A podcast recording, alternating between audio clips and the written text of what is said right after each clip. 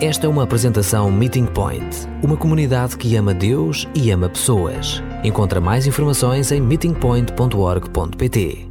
Inimigos do coração. Existem muitos.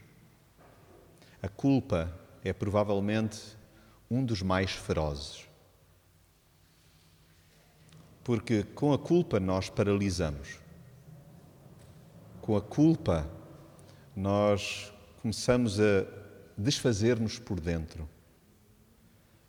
A culpa, ela corrói-nos, ela não nos larga, ela ferra e parece que toma por inteiro conta da nossa mente, até do nosso corpo, das nossas forças, leva-nos muitas vezes o sono, retira-nos o equilíbrio.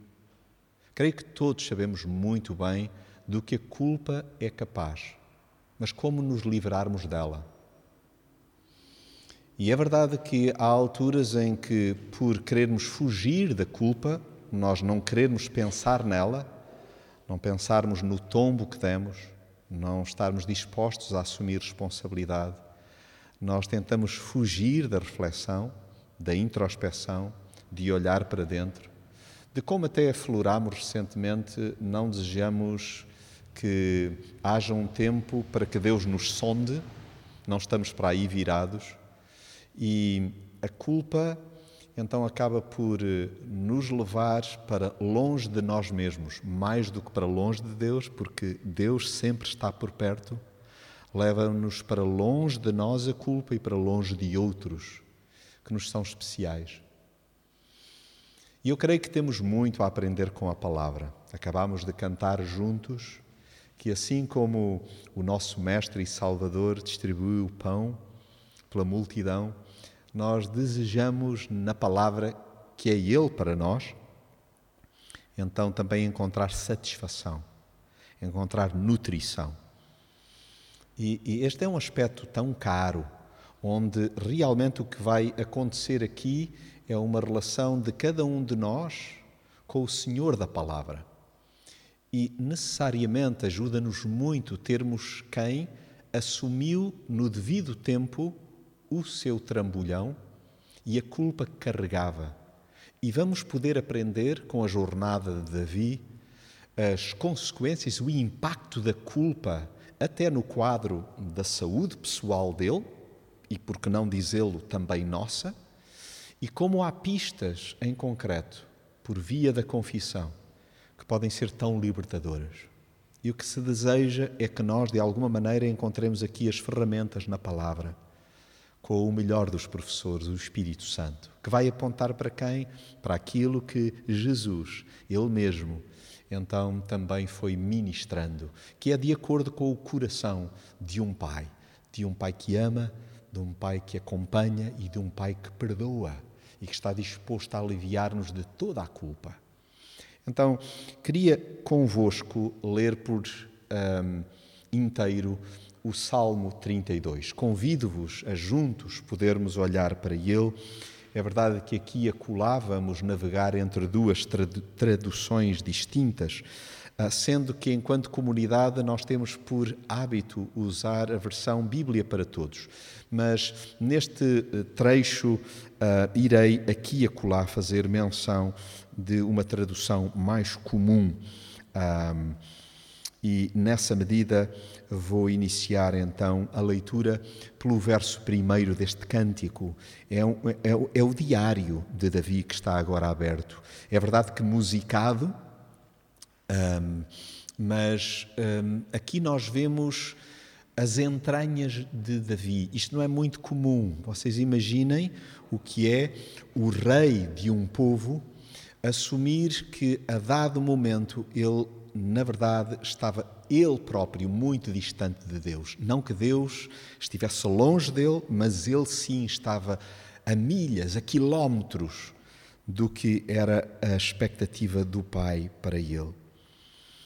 E ele, a dada altura da sua caminhada, tem então esta oração. Feliz aquele a quem foram perdoadas as culpas a quem foram desculpados os pecados. Feliz o homem em cuja consciência não há maldade e em quem o Senhor não encontra iniquidade. Enquanto eu escondia as minhas faltas, chorava todo o dia e o meu corpo definhava. Pois dia e noite me castigavas com mão pesada. Fui consumido pelo calor do verão. Confessei-te os meus pecados e não escondi as minhas culpas, dizendo: Eu te confesso as minhas iniquidades, ó Senhor meu Deus, e tu perdoaste a culpa do meu pecado. Por isso, nos momentos de angústia, todos os fiéis te invocarão, e mesmo que transbordem águas caudalosas, elas não chegarão junto deles. Tu és o meu refúgio, tu me salvarás da angústia. És a minha proteção. Tu me livrarás e guardarás.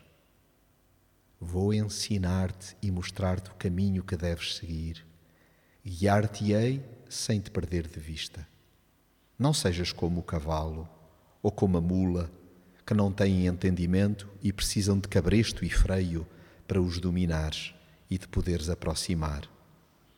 Muitas coisas fazem sofrer os maus, mas o amor do Senhor rodeia os que nele confiam.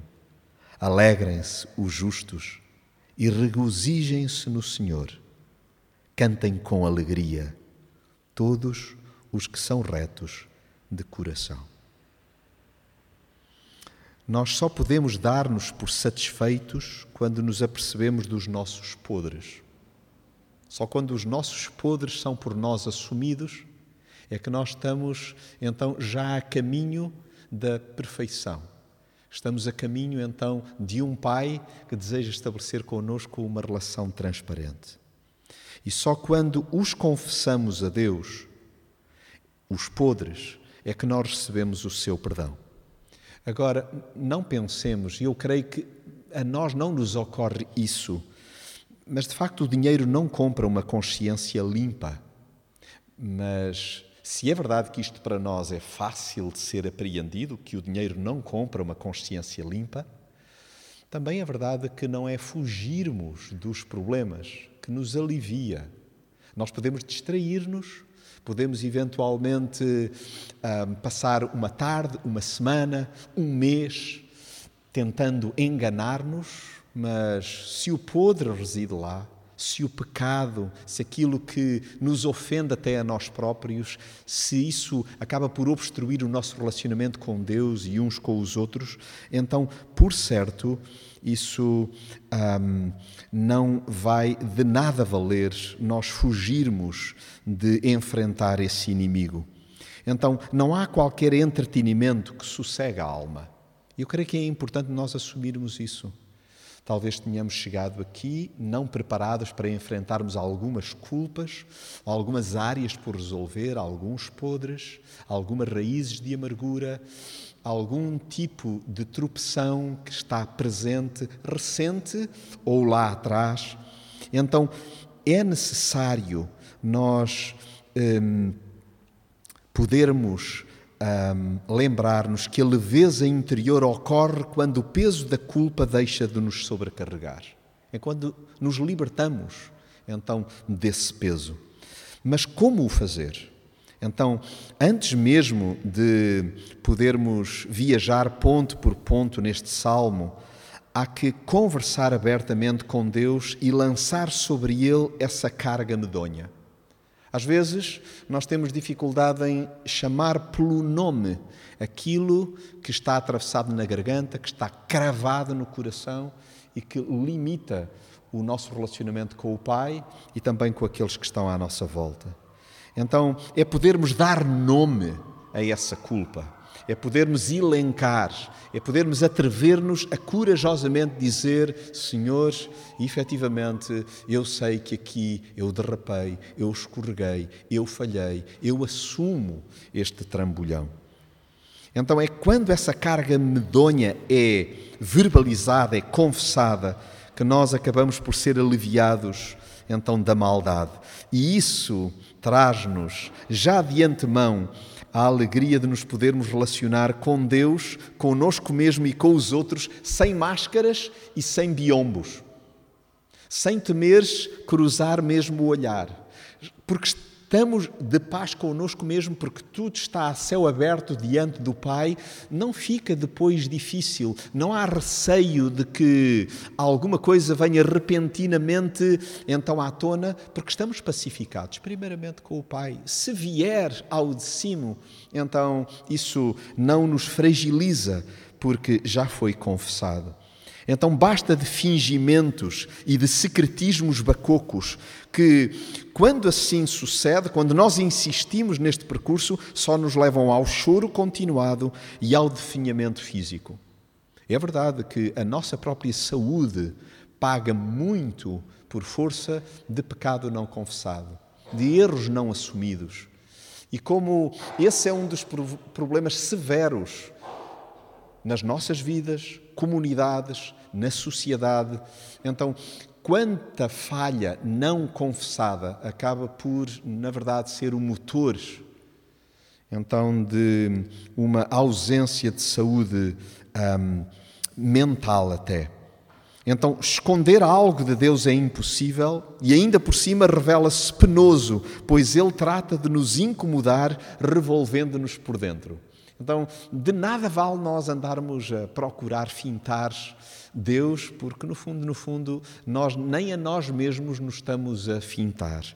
Leva-nos ao alto ao engano por um tempo, mas facilmente acabamos por ser um, confrontados com este problema crónico que nos aflige. Então, fugir não é opção, já que além de Deus estar em todo o lado, é só nele que nós encontramos refúgio. Deus, o nosso Pai, é porto de abrigo nos momentos de angústia e é possível não nos afogarmos se nós estivermos dispostos então a confessar a nossa culpa. Deixemos-nos de teimosias, submetamo-nos ao seu doce e manso domínio. E por isso deixo convosco um conjunto de pistas e sugestões que eu abraço, que eu tomo para mim. Olhando lá para o verso primeiro, numa outra tradução leio: Bem-aventurado aquele cuja transgressão, cuja culpa é perdoada e cujo pecado, cuja culpa é coberta.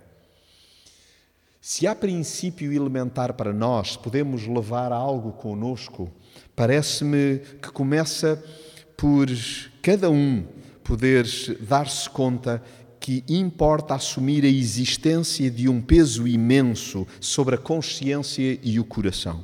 O que é que me pesa na consciência? O que é que me tolda? O que é que me perturba? O que é que me impede de caminhar? O que é que hum, acaba por eh, me entorpecer? O que é que tem contribuído para um estado de lamento e de tristeza contínua? Então, assumir a existência de um peso imenso sobre a consciência e o coração é fundamental. E talvez comece o exercício de conhecer este inimigo, de conhecer a culpa, é darmos conta de como é que tem estado o nosso humor. Como é que temos estado nós em alturas em que somos hum, surpreendidos com o silêncio, com o momento a sós com o Pai. Mais até do que isso, com o momento em que nós estamos diante de nós próprios. Como é isso?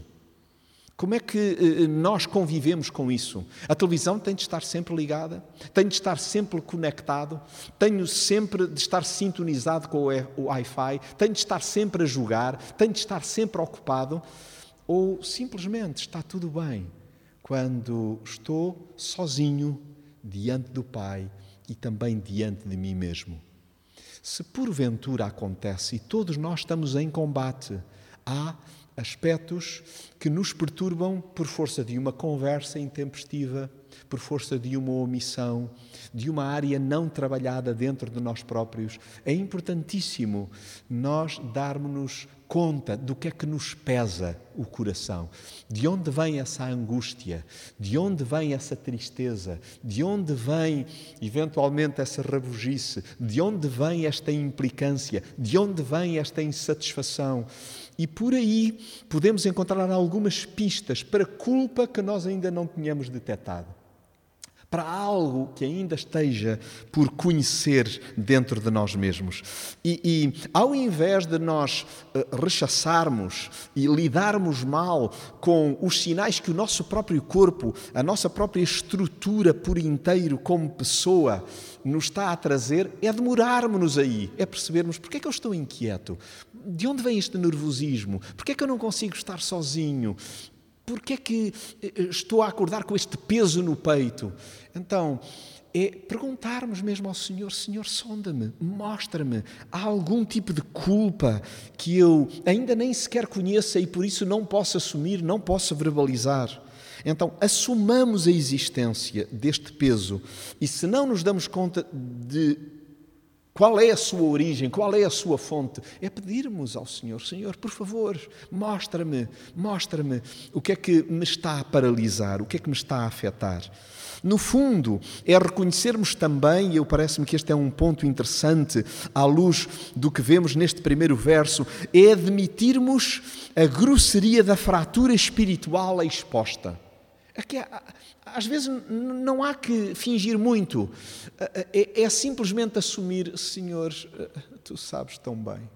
É aquela mentira é eventualmente aquela postura orgulhosa, é, é, digamos, uma dificuldade crónica de lidar com a minha língua e eu excedi-me novamente. Então, nós vamos conhecendo os nossos próprios inimigos e, em concreto, se há culpa por arrasto, por força de tropeções, é simplesmente dizer: Senhor, eu não quero esconder mais, estou mesmo todo partido, eu estou mesmo toda escavacada eu simplesmente quero dizer-te, Senhor, eu não quero mais que haja pecado encoberto. Entre nós não há, e eu quero ser o segundo, porque tu, Senhor, tu és sempre aquele que conheces primeiro. Eu quero ser o segundo a juntar-me a ti e, de facto, então a assumir aquilo que se está a passar em mim e também entre nós. No fundo, é reconhecer a tristeza tamanha de ser acusado Bem-aventurado o homem a quem o Senhor não atribui a iniquidade e em cujo espírito não há dolo. Então, que nós possamos reconhecer esta tristeza enorme que é dizer ao Senhor custa tanto, mas por favor, dá-me lágrimas, dá-me uma comoção por aquilo que está errado. Senhor, ajuda-me a, não ser frio, a não ser indiferente, a não me habituar ao erro, ao pecado. Senhor, eu não quero então viver de costas voltadas para ti e até para mim mesmo. Então, no fundo, é confessar a dor de nos sentirmos impuros. Há alturas em que dói muito, quer dizer, parece que eu, eu não consigo libertar-me deste jeito de ser, parece que é constante, é, é, é um mesmo lapso, incorro nele várias vezes. Então, que nós, ao olharmos para dentro de nós, com o auxílio do Espírito Santo, possamos reconhecer que é importante confessarmos a dor de nos sentirmos impuros e darmos o braço a torcer. Vejam que coisa linda encontramos no versículo terceiro. Enquanto guardei silêncio, ó Deus, consumiram-se os meus ossos, pelo meu bramido durante o dia todo. Eu chorava o dia todo eu ficava cansado, exausto. E, Senhor, eu tenho de admitir isso. Finalmente eu quero dar o braço a torcer. Eu estou esgotado. Eu estou cansada. Eu não aguento mais. Esta culpa consome-me. E às vezes é, é incrível como pessoas carregam culpa durante décadas. Não são meses só, não são anos só, são décadas. E é tão penoso e curva-nos tanto e prejudica-nos tanto. Então, por que não hoje nós atrevermos corajosamente, dizendo: Senhor, tu sabes tudo, é a ti eu sei que tenho de confessar. E eu quero dizer-te, começando talvez pelo que me seja mais fácil, antes de dizer o que é em concreto, eu só quero dizer assim: eu estou mesmo cansado, eu estou mesmo cansada. Este inimigo da culpa tem-me dado cabo do juízo e até da saúde. E eu quero assumir o estado em que estou. Então, que cada um de nós possa dar este passo de forma arrojada. É, é mais do que atrevimento, é coragem, é arrojo, é valentia. E, e até admitir que é muito difícil encarar Deus.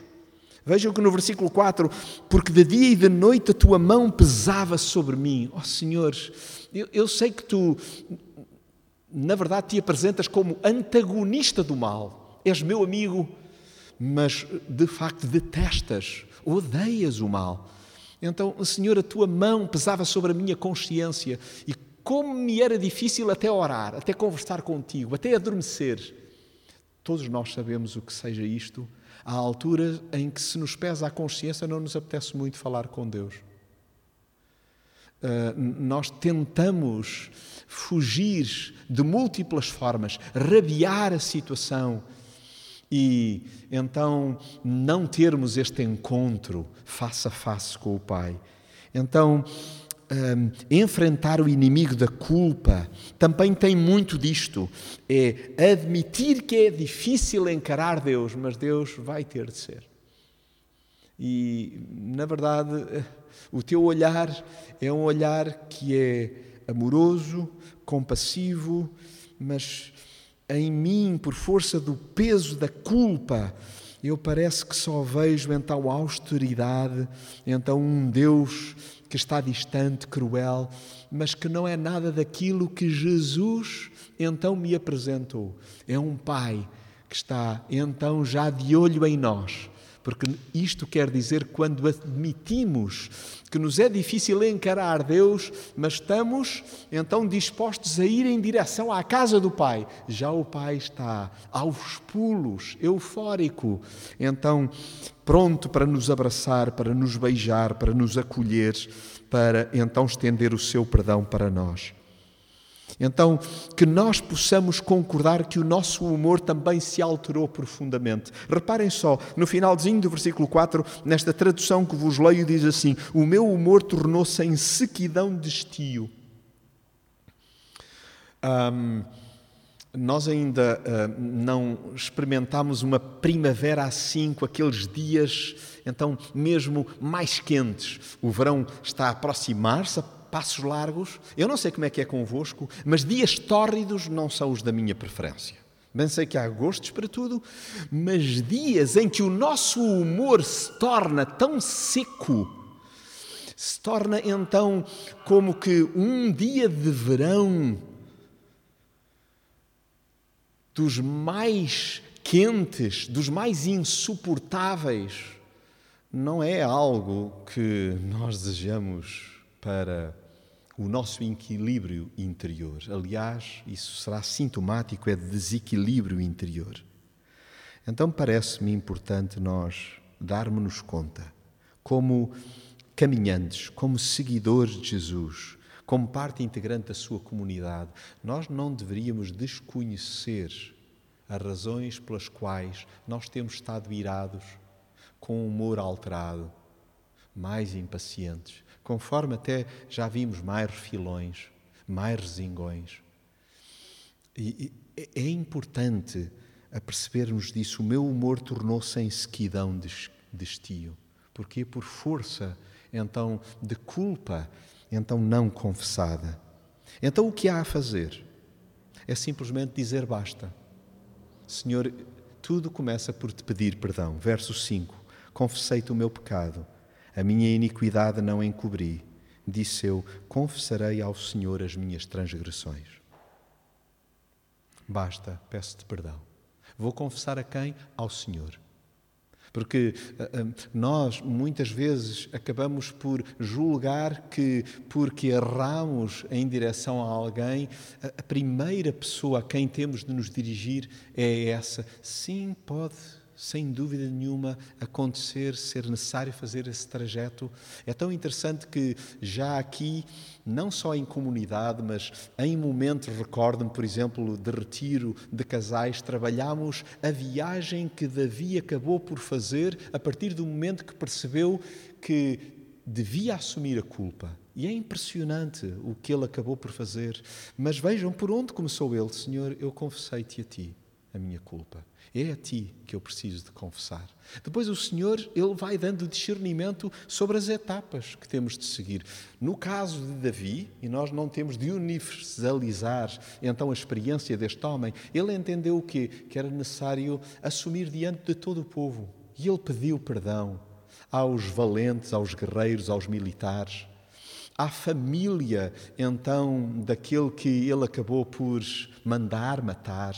Ele, ele, pediu perdão, então, a mulheres, na verdade, até numa vida que estava desajustada também no campo emocional e no campo afetivo, ele acabou até por pedir desculpa a todos os relacionamentos que ele tinha num quadro familiar, os legítimos e os ilegítimos. Ele pediu perdão a toda a gente.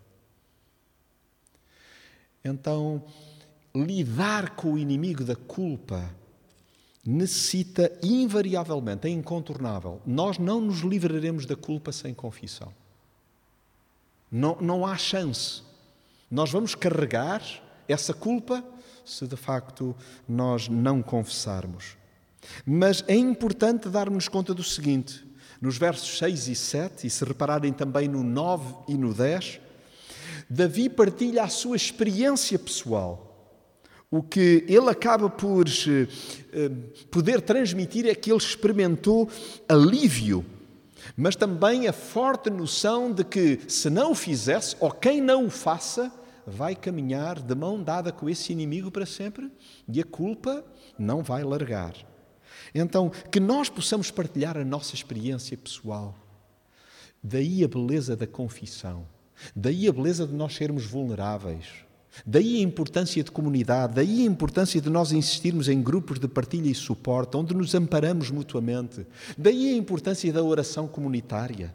Daí a importância da Lexia Divina, onde deixamos que a palavra então nos trespasse e depois dê lugar ao quê? A oração, que é escrita, que é sentida, que não há maneira de fugir dela e onde nós podemos partilhar uns com os outros aquilo que está a ocorrer, o modo como o Espírito nos está a trabalhar por dentro.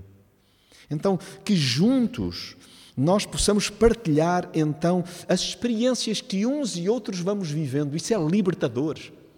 Como nós beneficiamos tanto de um homem que se desmanchou perante toda uma nação. E nós às vezes pensamos, ah, fica mal, isto, isto, ah, um, um, um, pastor, uma mulher, uma jovem, não vai fazer isso. Nós estamos em família. E como família é importante que nos amparemos mutuamente e que nós possamos ser conhecidos como aqueles que assumem que, que, assumam, assumem que pecam, que falham, que dão trambolhões, que somos gente de carne e osso, que temos tentações e não somos nem de perto nem de longe vitoriosos em todas elas e por isso temos de ir atrás do ensino de Jesus, como é que ele nos ensinou a orar. De facto, não nos deixes cair em tentação, livra-nos do mal. Mas nós fomos encorajados a orar isto diariamente, várias vezes ao dia. Então, é nesta postura de partilha da experiência eh, pessoal, de vivência, que nós depois podemos ter a autoridade para nos encorajar à celebração do perdão. Veja o que nos diz o versículo 11: Alegrai-vos no Senhor, regozijai-vos, vós justos, cantai de júbilo, todos vós que sois retos de coração. Como assim retos de coração? Ah, isto deve ser uma oração que de algum modo só leva a que aqueles que nunca falham possam celebrar. Não, não, não. São aqueles que vão ajustando o caminho de acordo com o padrão que é Jesus. Ele é o nosso modelo e é Ele que nos pode estender o perdão. Há aqui alguém entre nós que não tenha pecado? Que bom que não há. É uma comunidade composta então por pecadores que não se apedrejam, simplesmente se encorajam. Não, não há aqui ninguém que nos julgue. Então, o, o que é que nós nos vamos estimular uns aos outros? Aquilo que ouvimos de Cristo, para irmos e procurarmos não resvalar, não pecar. E por isso oramos não nos deixes cair em tentação, livra-nos do mal. Por último, gostava só de reter a promessa. Nós temos uma promessa. E, e, e, é tão bonito nós lermos esta dinâmica, porque neste salmo encontramos momentos em que Davi acaba por expor, eh, derramar o seu coração, mas depois há ali também um balbúcio, há ali como que um sussurro que vem do alto, vem diretamente do coração do Pai, e onde é dito, versículo 8: Instruir-te-ei e ensinar-te-ei o caminho que deves seguir aconselhar-te-ei tendo-te sob a minha vista. Então, o que é que nós somos aconselhados? Somos aconselhados pela palavra a confessarmos, como já escutámos hoje na arrancada da celebração, se confessarmos os nossos pecados, Ele é fiel e justo para nos perdoar os pecados e nos perdoar de toda a injustiça. Eu desejo muito ser liberto de toda a culpa. Jesus já me libertou. Ele já pagou o preço para que eu não sinta o peso, a canga. O único jugo que sobre mim pende é o de Cristo e que é o do amor. Eu sei-me amado. E tu também te sabes amado, amada. Então, não há culpa que possa então triunfar sobre a misericórdia. Não, não, não, não, não. A misericórdia triunfa sobre o juízo. Então, a culpa não é a grande vencedora. A vitória é a do amor e Cristo conquistou para nós sobre o pecado. E por isso o nosso preço, o preço da culpa, foi paga na cruz. E Jesus foi lá, deu-se por nós e venceu-a por nós. Então, tudo começa pela disposição de confessarmos a nossa culpa. E é por isso que este momento que se segue é também tão importante. Diante da palavra, recolhidos, em silêncio deixamos que Deus nos pergunte: O que precisas de fazer, meu filho e minha filha? Ou perguntamos nós para nós mesmos: O que é que eu preciso de fazer agora? Então, que este seja um tempo de confissão. Às vezes nós temos a tendência para desvalorizar. Ou empolamos muito e achamos que todos os pecados são cabeludos, ou o outro nós achamos que são tão inofensivos que não, isso não, não precisa isso. Eu posso passar por cima. Que hoje seja tempo de confissão. Isto é, de concordar com: Senhor, eu concordo, preciso de me virar para ti. Alivia-me, tu me conheces. Estou cansado, mas quero sair daqui revigorado com o teu perdão. Vamos guardar os próximos instantes para momento de confissão.